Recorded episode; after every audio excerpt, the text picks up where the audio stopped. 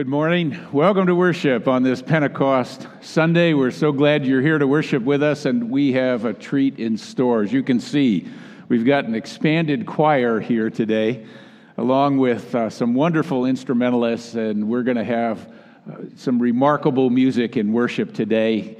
As you know, this is Glenn DeLange's final Sunday with us as he retires, so we're celebrating his retirement this this morning and really celebrating his 25 years of service to the San Marino Community Church. There will be a little gathering following worship in the courtyard, so we hope you can linger around and join us for some cake and an opportunity to celebrate. A few words will be spoken at that time. Um, Pentecost is the birth of the church. Uh, there's a number of things that will be taking place in the coming weeks that I want to bring to your attention. Importantly, next weekend, on Sunday, the 16th, we have a special congregational meeting that's been called. It'll be right at the end of worship at the 10 o'clock worship service, so about 11 o'clock. Uh, it'll be a brief meeting to receive the report of our officer nominating committee and to take action and vote on our new officers for the coming year. So we hope you can join us for our congregational meeting next Sunday. Also, uh, during the summer, we have cereal conversations which are taking place. If you're up early, don't know what to do with yourself, or want to do something with your kids, bring them over to church. We have cereal and donuts in the courtyard before worship, starting at 9 o'clock. And we'd love to have you join us for a little time of fellowship before we worship on Sunday mornings. This Sunday begins a three week training session for our leaders in children and student ministries. And this morning, following our little gathering of uh, cake and, and donuts and coffee, uh, the San Marino Fire Department will be here, and they'll be doing some training on safety for our leaders in children and student ministries. So, those of you involved in that, please linger for that training this morning. Also, um, this Tuesday is our all church golf outing at the San Gabriel Country Club. And uh, those of you who've signed up, just remember we've got a tee time on, uh, on Tuesday uh, about noon, and we'd love to have you join us for that golf outing. Also, uh, one of the new programs this summer is Summer Backyard Worship Services. They begin on Thursday, June 20th, and periodically throughout the summer, there'll be opportunities to bring food, gather together, a little worship in someone's backyard together, and a time of fellowship around uh, food and worship. Hope you can join us for that coming Thursday, June 20th, 7:30 p.m. Um, and I think that covers most of the announcements. Just two others. Um, it's with sadness that I uh, convey to you the message that Lloyd Ogilvie uh, died this June 5th. Uh, Lloyd Ogilvie is no stranger to our congregation. He's preached here on a number of occasions. Lloyd was the 61st chaplain of the United States Senate, served in that capacity for eight years, the former pastor of First Presbyterian Church, Hollywood, Presby- uh, Hollywood uh, California. And um, he, he uh, finally uh, was unable to beat the cancer that was attacking his body. He died at 88 years old. Also, a member of our church who passed away recently, Nelson Jones, the Jones Memorial Service is being planned for Friday, June the 21st at 11 a.m. here in the sanctuary.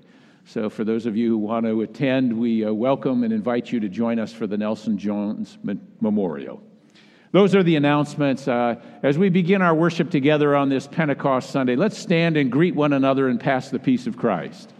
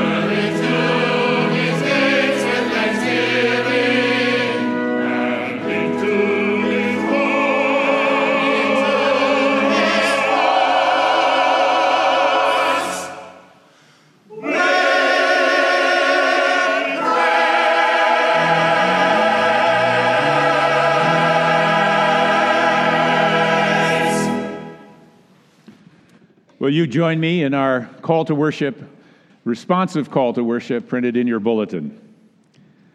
A mighty wind has blown and tongues of fire have danced.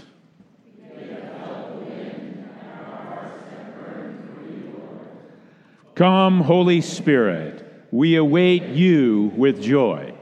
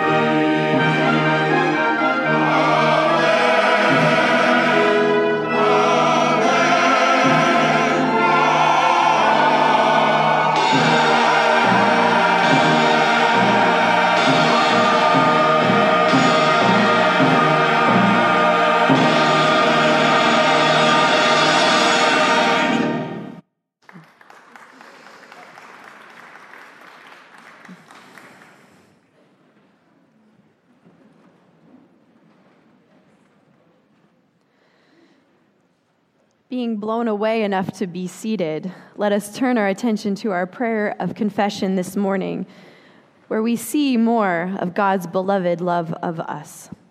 Would you pray with me?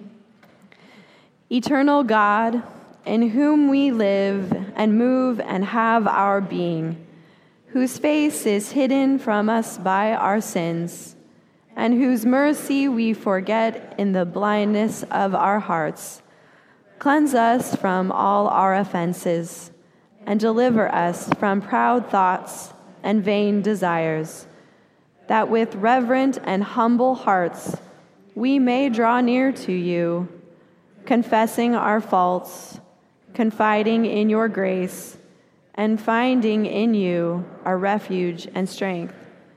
Through Jesus Christ, your Son. Amen. And now turn your hearts towards God silently.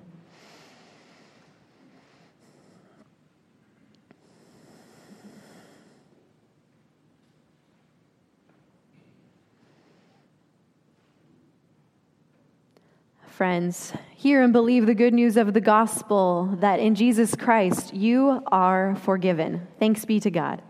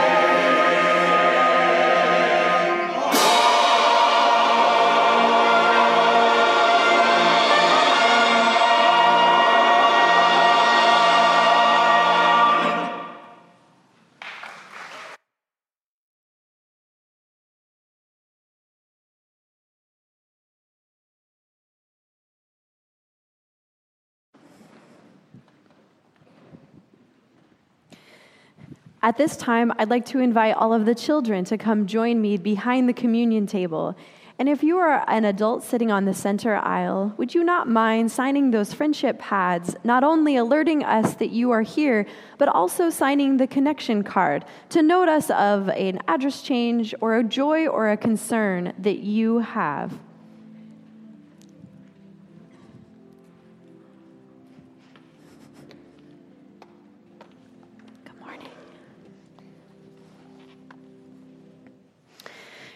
Has your mom or dad ever sent you into the other room to go get somebody from the other room?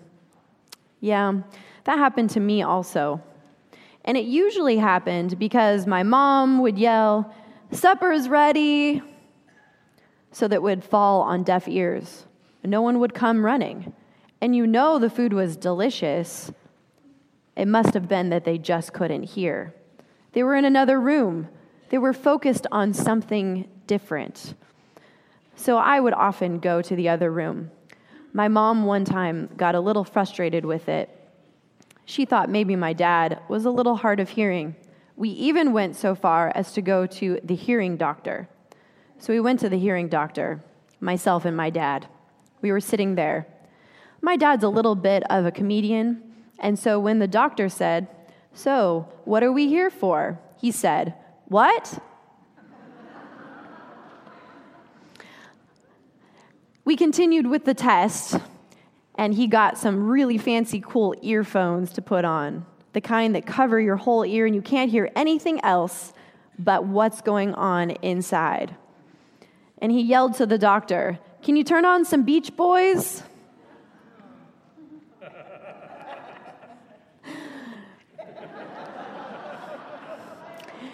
He had no hearing problem, but he did have a listening problem.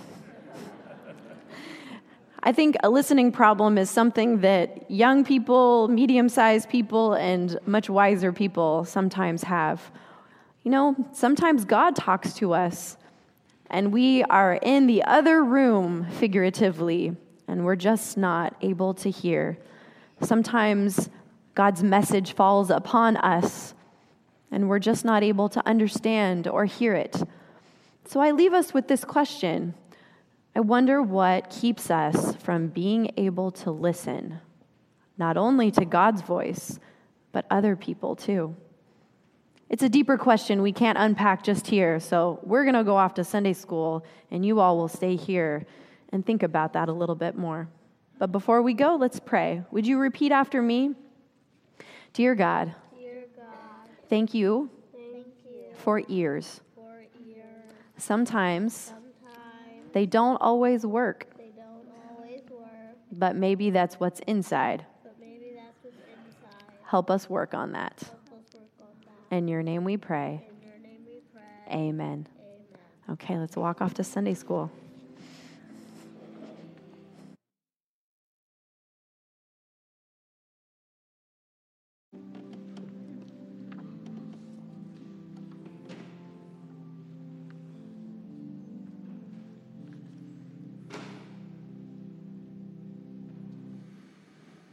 Well, we have had a chance to hear and listen to this wonderful piece of music that you just heard, Wondrous Love, which was a commissioned piece of music by the San Marino Community Church in honor of Glenn DeLange for his 25 years of service. And it was composed by his good friend, Dr. Ron Keene.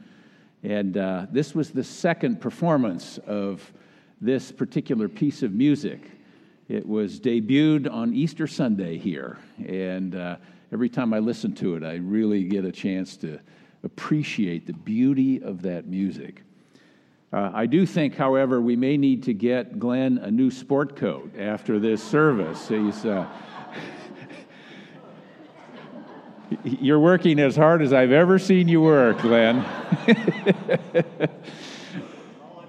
yeah. He said it's all he's got left. we now have the occasion to listen for God's word to us as it comes to us from the Gospel of Luke. We're in a summer preaching series, entitled Reframing, and we're looking at the different parables of Jesus and asking the question how do they reframe the way we see life, the way we live our lives? So I invite you to listen for God's word as it comes to us from the Gospel of Luke.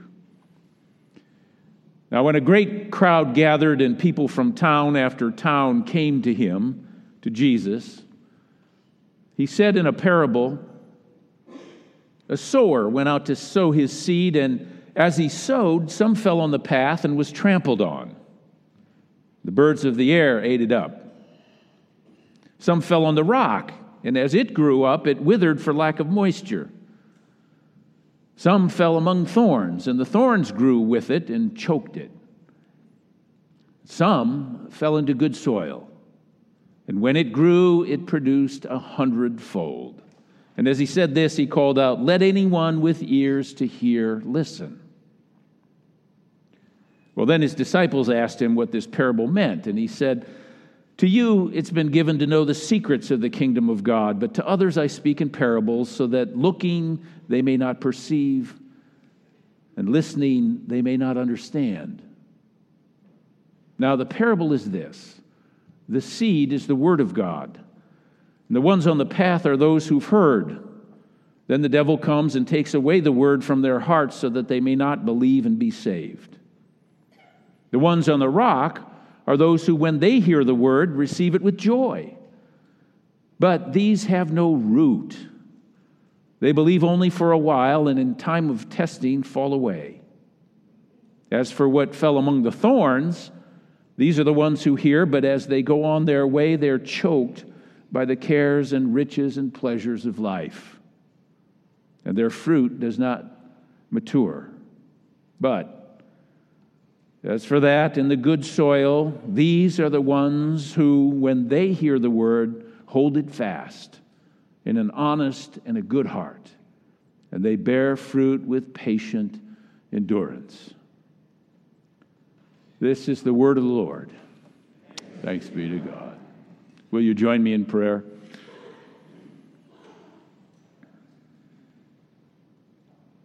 Gracious God, you who come to us in flaming tongues with a spirit that grabs our lives and transforms them.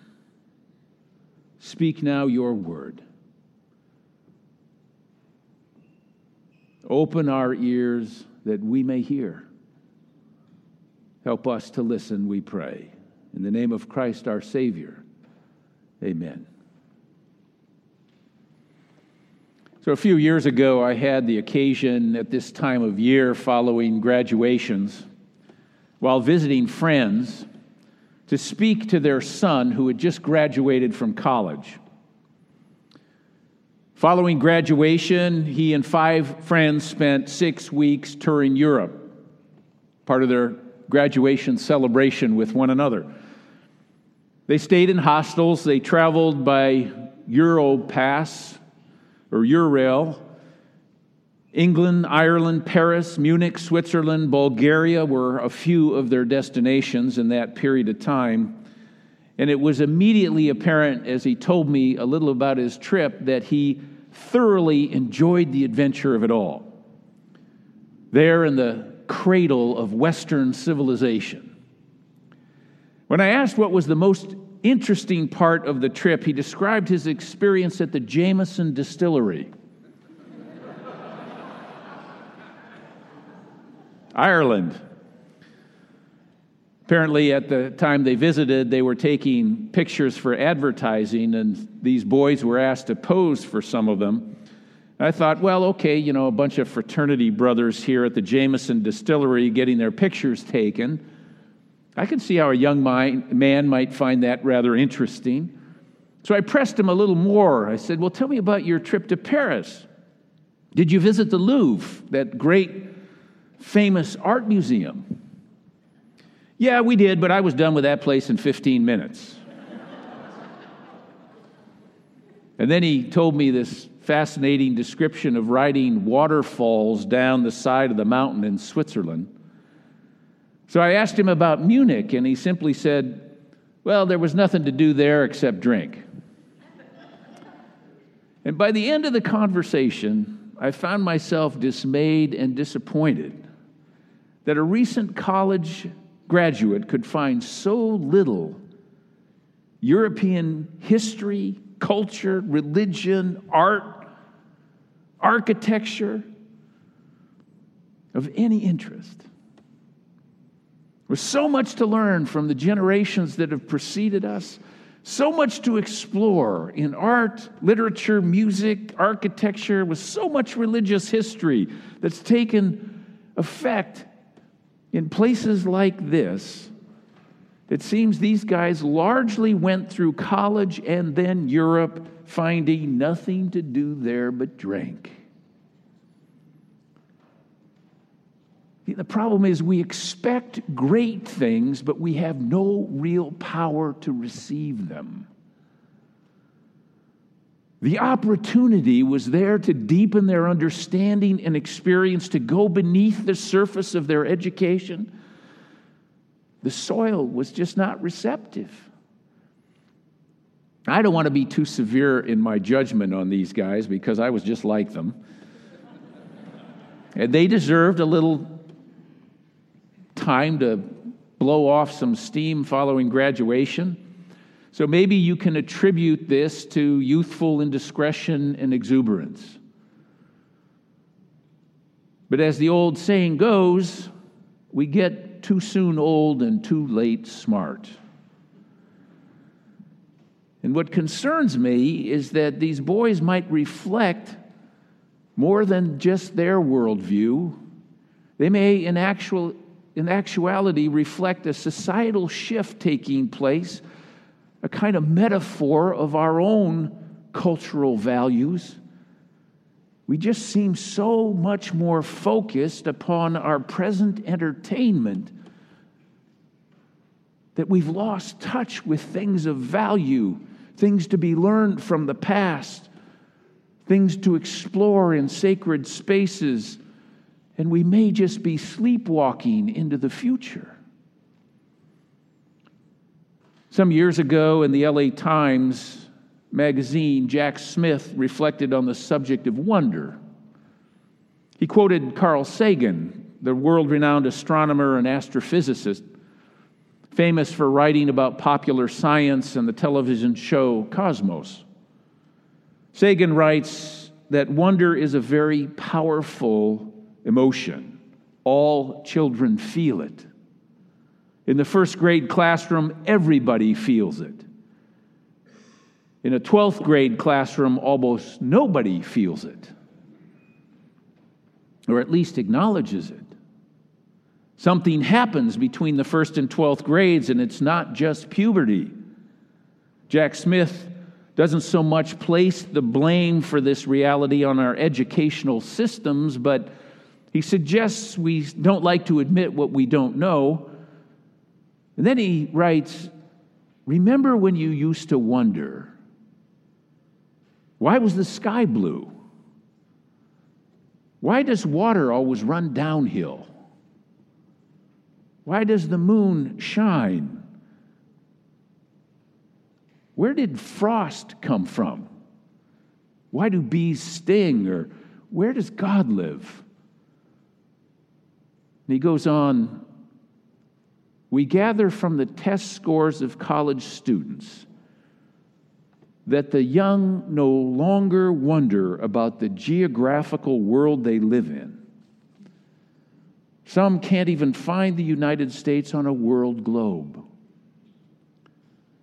Science and faith depend upon a sense of wonder, a sense that we don't yet know enough and we need to know more.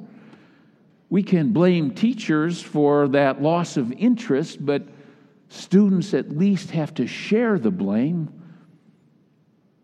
How might we need to reframe the way we think to be able once again to wonder about the world God has created and is redeeming?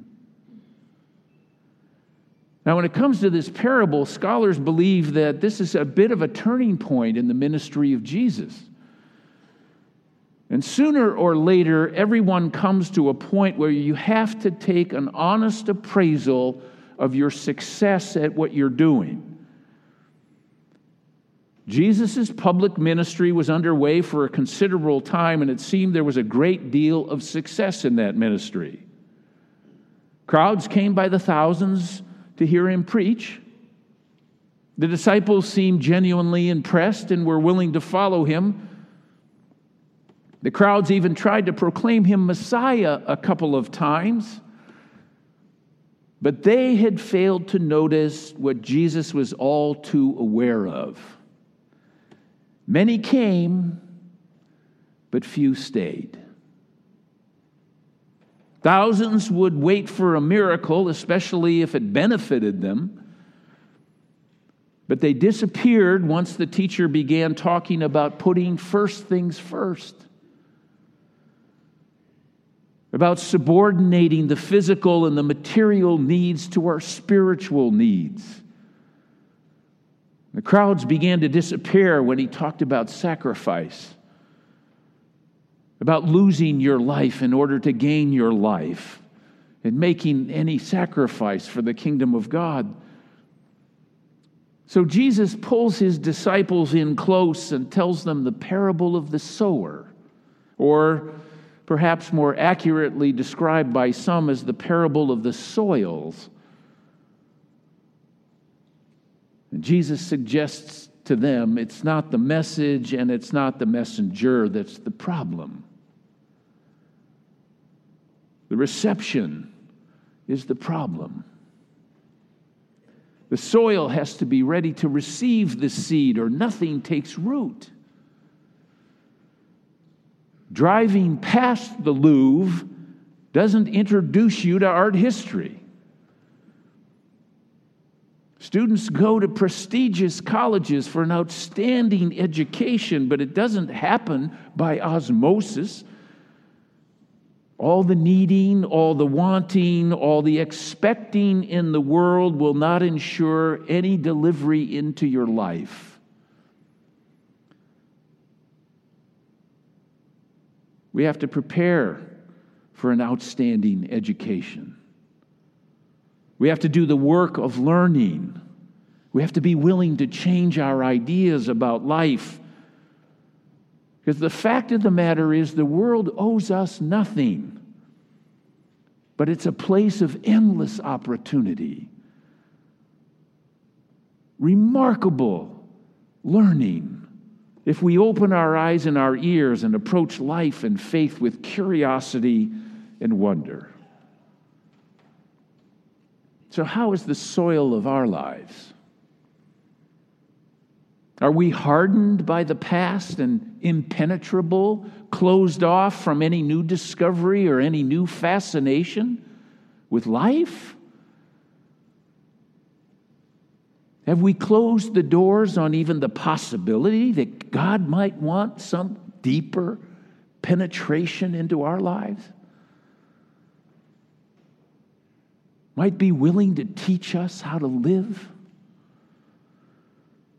Or perhaps our lives are a little bit more like the seed that falls among the rocks, takes root early, grows quickly, but it's the challenges. When they arrive, it just exposes the superficiality of our faith.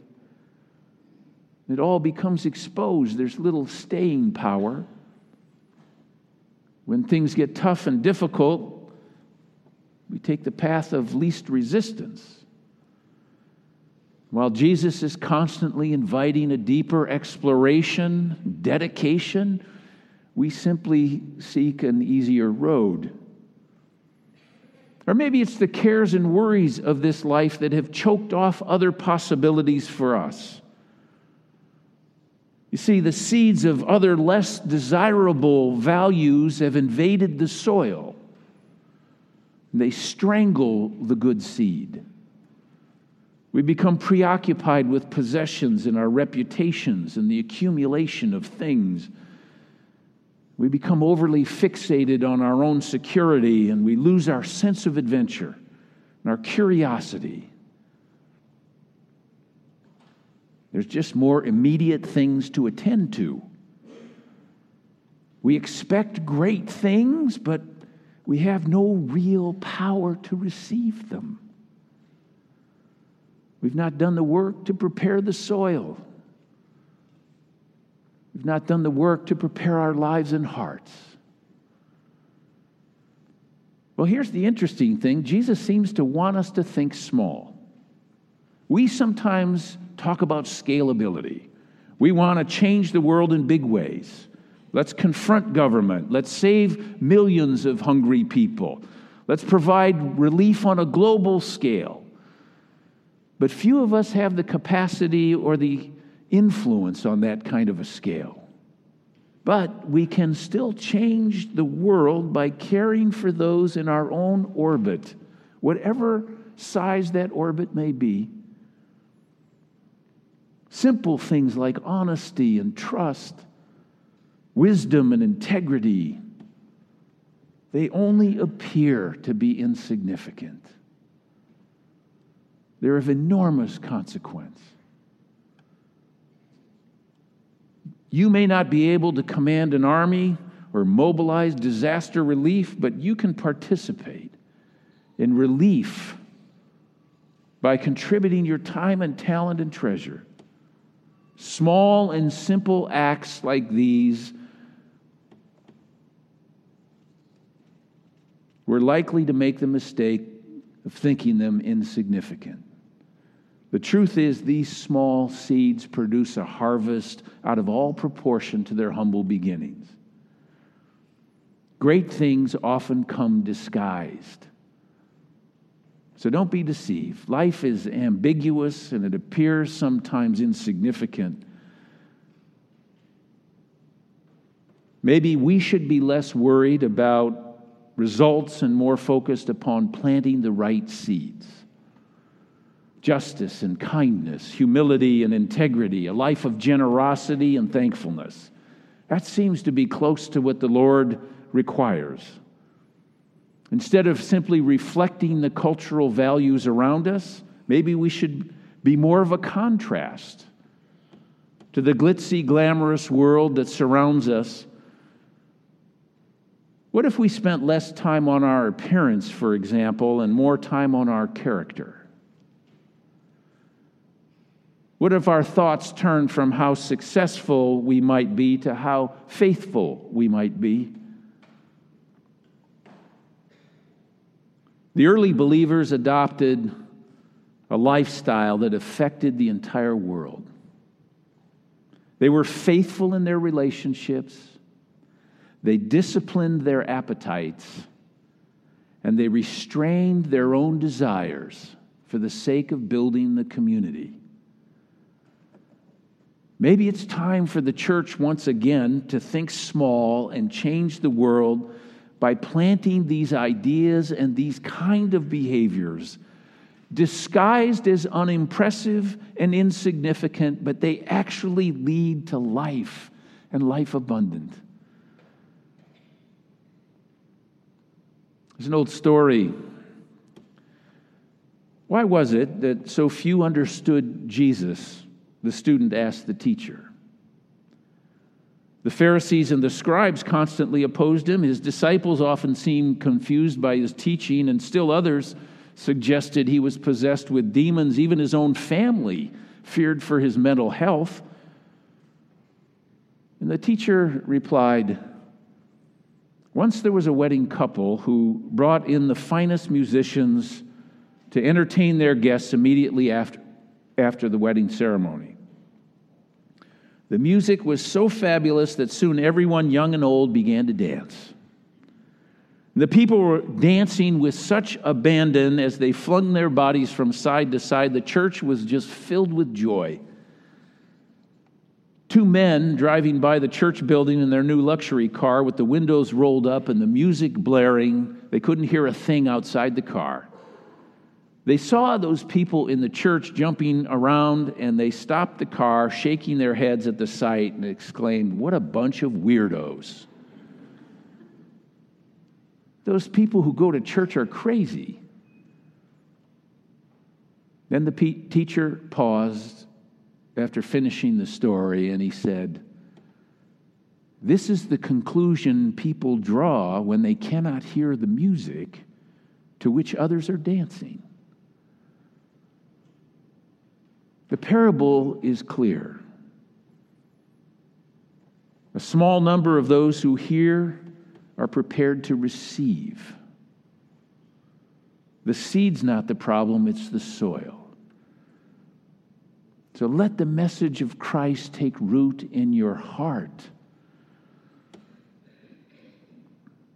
And it'll produce blessings out of all proportion to the insignificance of those humble beginnings. Now, hearing the music to which others are dancing and producing the music to which our hearts have danced for 25 years has been the gift of both Glenn and Loretta DeLange to the San Marino Community Church. Their leadership in worship here and their dedication to the quality of our worship has planted seeds through the years that have grown into a remarkable reputation for this church uh, in the surrounding community as a place where beauty and elegance in worship will be experienced. Glenn began his tenure here as the interim. At the time, the pastor of the San Marino church had one question for him. It wasn't about his competence, wasn't about his faith. It was simply, Are you available?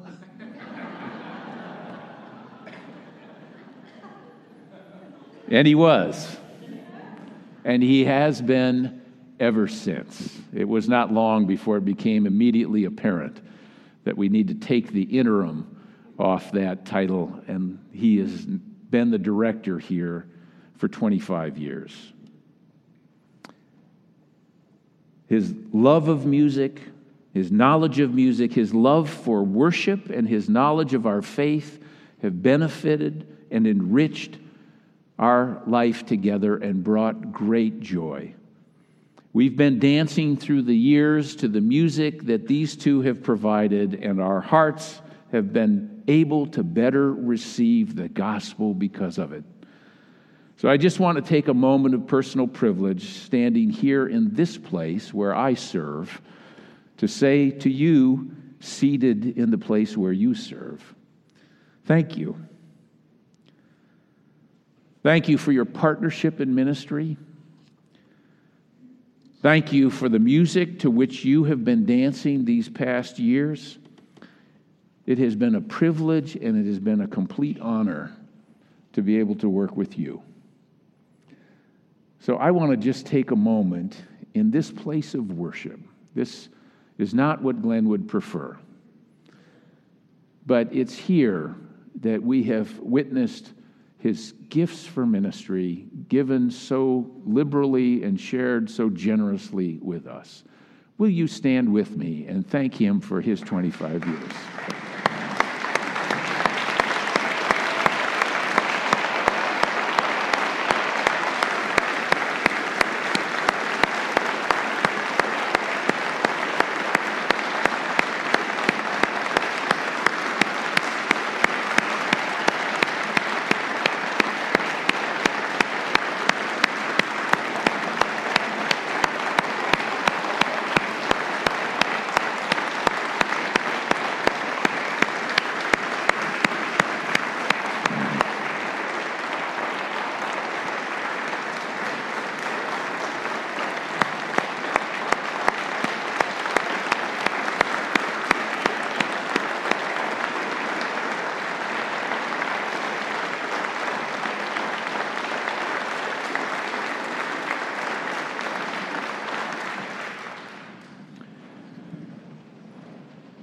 Glenn, even though you're not employed here after today, um, just send me the dry cleaning bill and I'll take care of the car. Let us pray together.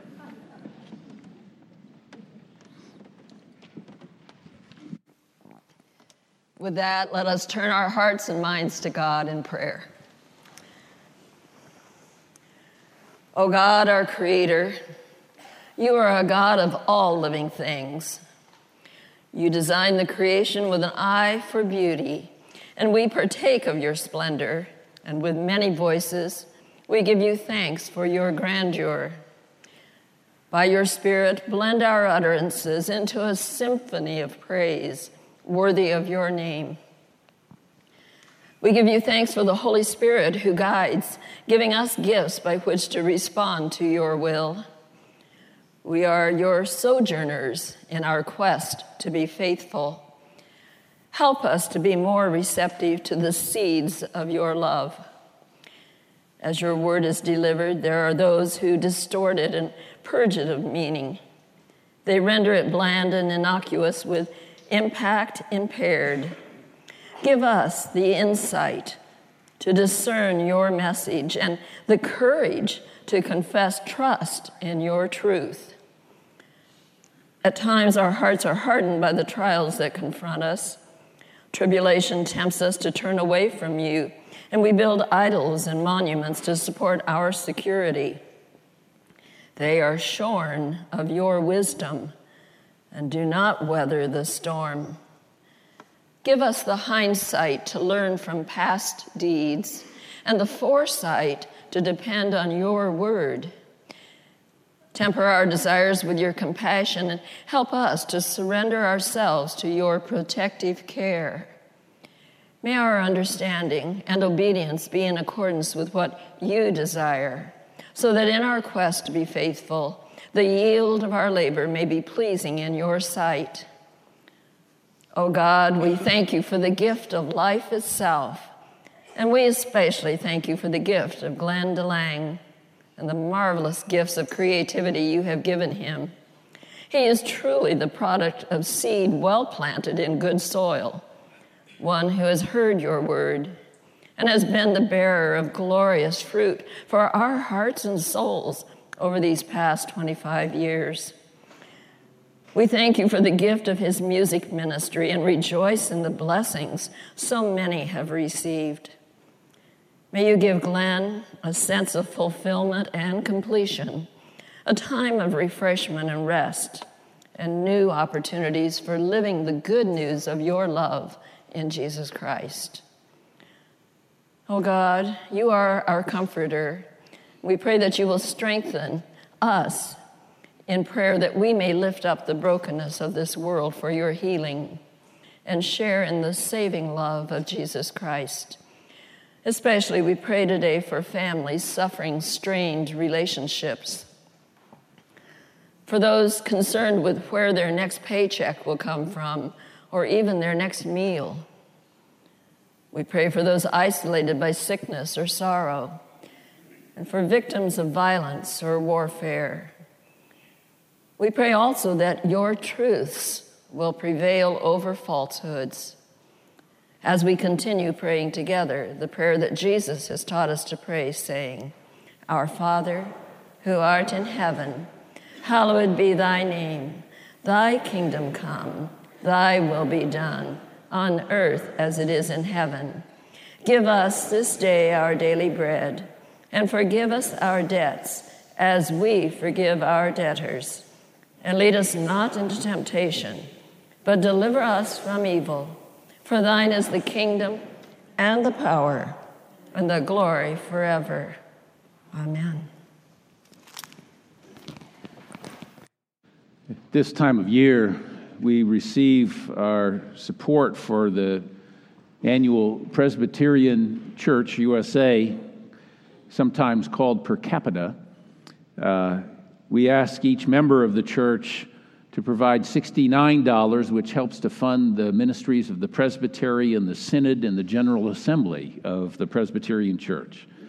They'll, you'll find blue envelopes in the pew rack in front of you and uh, out in the courtyard afterwards if you would like to make a contribution to the ministries of the church. Uh, this would be the Sunday to do that, and we welcome your support. So let us continue our worship today by bringing before God our offerings, our gifts, and our tithes. Will the ushers please come forward as we receive this morning's offering?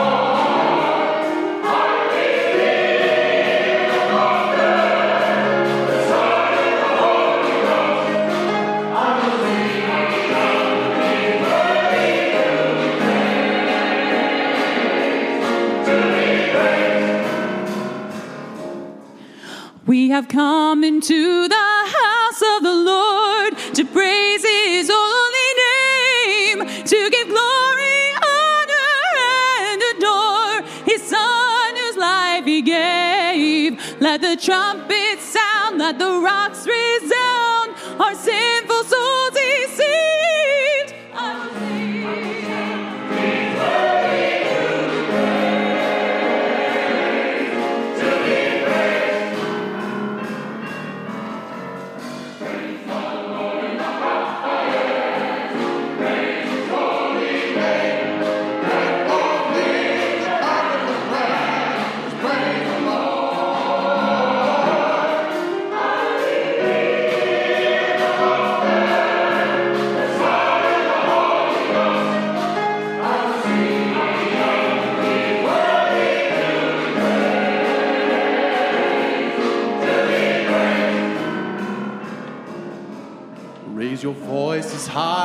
sing to the Lord.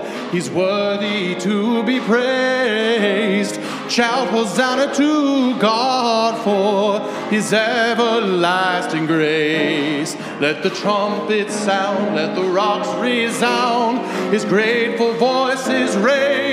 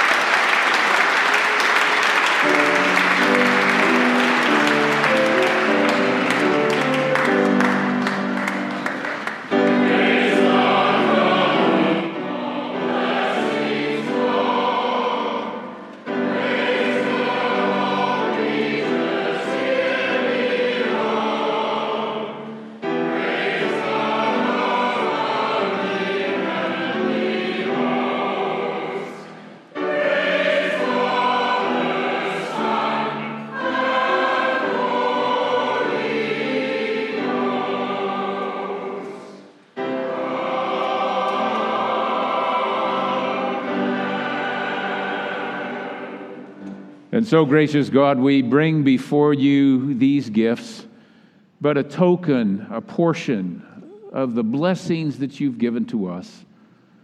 We ask that you would bless both gift and giver for the sake of Christ, and that you would take these gifts and multiply them and use them, that more seeds might be planted in the lives of others.